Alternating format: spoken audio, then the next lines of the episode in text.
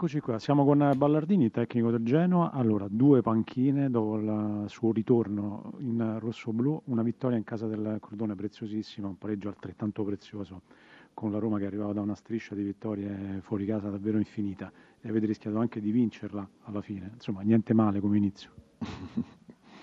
abbiamo rischiato di vincere, ma abbiamo rischiato anche di perdere sì, perché certo. la Roma è una squadra straordinaria è una squadra di livello mondiale, sono bravi, eh, sanno quello che devono fare.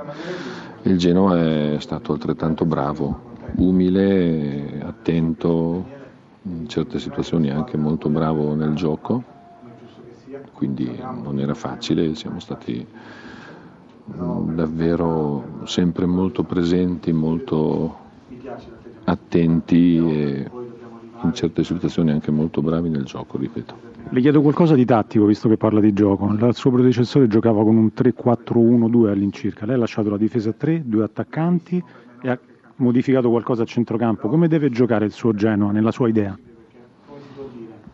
Beh, allora, eh, la mia idea è quella di avere tanti giocatori che siano bravi a fare le due fasi di gioco eh, la mia idea è quella di avere una squadra compatta, una squadra che sappia ragionare, una squadra che in fase difensiva si aiuta a partire dagli attaccanti, una squadra che quando hai la palla si predispone bene per avere tutti i giocatori in grado di poter giocare. Questa è la nostra idea di gioco.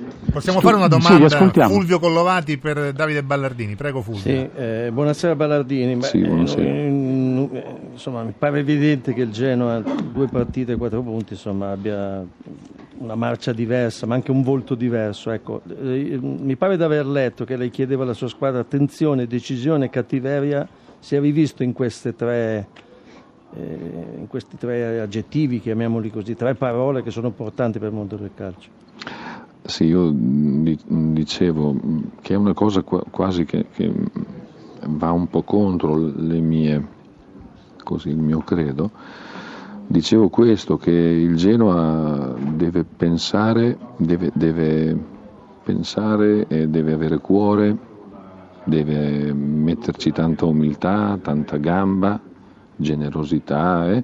e per ultimo, per ultimo le qualità dei propri giocatori, perché io so che il Genoa ha dei buoni giocatori, ma questo viene in questo momento, le qualità di ognuno di noi vengono, vengono dopo la testa, il cuore, la gamba e quindi anche, come ho detto, una sana rabbia, perché poi bisogna mettere in campo anche una, san, una sana cattiveria, una sana rabbia perché la situazione è una situazione comunque molto, molto delicata. Bravissimo, molto delicata. Ecco Di Francesco. Allora Di Francesco, come un episodio può cambiare la storia? Fallo inutile di De Rossi, espulsione, giocate gli ultimi 20 minuti in 10 e soprattutto prendete il gol del pareggio come lo possiamo definire? Lo derubrichiamo come raptus oppure c'è qualca, qualcos'altro che possiamo dire? Un momento di appannamento fisico? Non so, dica lei, un giocatore così di esperienza, perché? Per, De Rossi perché, le chiedo? Ma questo non dovrò parlare con il ragazzo per capire bene, comunque è un peccato perché fino a quel momento la, non avevamo fatto mai, cal- mai calciare in porta il Genoa, la squadra nonostante avesse fatto fatica perché loro, loro erano molto bassi e facevano molta densità Abbiamo trovato il vantaggio è prendere un rigore, un'espulsione nemmeno su una palla vicino a noi, ma su una palla lontana è veramente un peccato. In situazioni di gioco in cui il Genoa per 70 minuti non ci aveva creato difficoltà. Ho una curiosità su Edin Dzeko, gioca benissimo per la squadra, però non segna da 8 giornate, per un attaccante è sempre un problema. È difficile sostituire oppure far respirare un giocatore, un attaccante quando non segna per il suo morale, oppure no, oppure lei non, non ci pensa neanche a queste cose. Ma io credo che quando uno non fa gol vuol giocare ancora di più, perché ha il desiderio di, fa, di, di farlo. Poi, per cui lo dicevo. No, lui non ha avuto nemmeno in questo momento la possibilità di avere grandi cambi nei confronti suoi perché è un centravanti che fa lavorare bene la squadra, che si mette a disposizione dei propri compagni e sono convinto che tornerà il gol il prima possibile. Peccato perché mentalmente questo può condizionare sempre un attaccante. Studio per Di Francesco. Buonasera Di Francesco, ci sembra che anche Strottman stia tornando lentamente ai suoi vecchi livelli di un tempo. Beh, se avesse fatto gol ancora meglio. È stato molto bravo nell'inserirsi, ha preso la traversa quando eravamo rimasti in 10, sta dando continuità perché, prima di tutto perché si allena sempre ad alta intensità e questo gli permetterà di tornare ad essere ancora più forte di quello che è.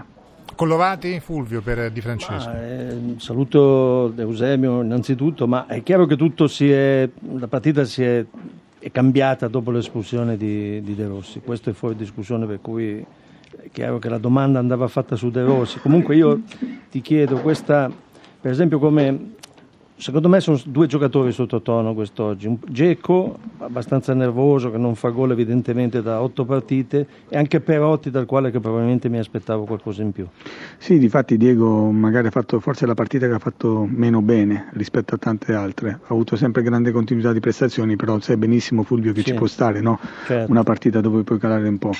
Eh, difatti è stato il primo giocatore che ho sostituito, però sono veramente contento di quello che sta facendo fino a questo momento questo ragazzo. Fa parte di, di un percorso generale, come tante grandi squadre, magari non sempre tutti i giocatori sono al top, quando cambi poi la, la fortuna e la bravura di andare in vantaggio devi essere bravo a gestirla e non commettere delle sciocchezze come è accaduto oggi. Certo. Grazie di Francesco.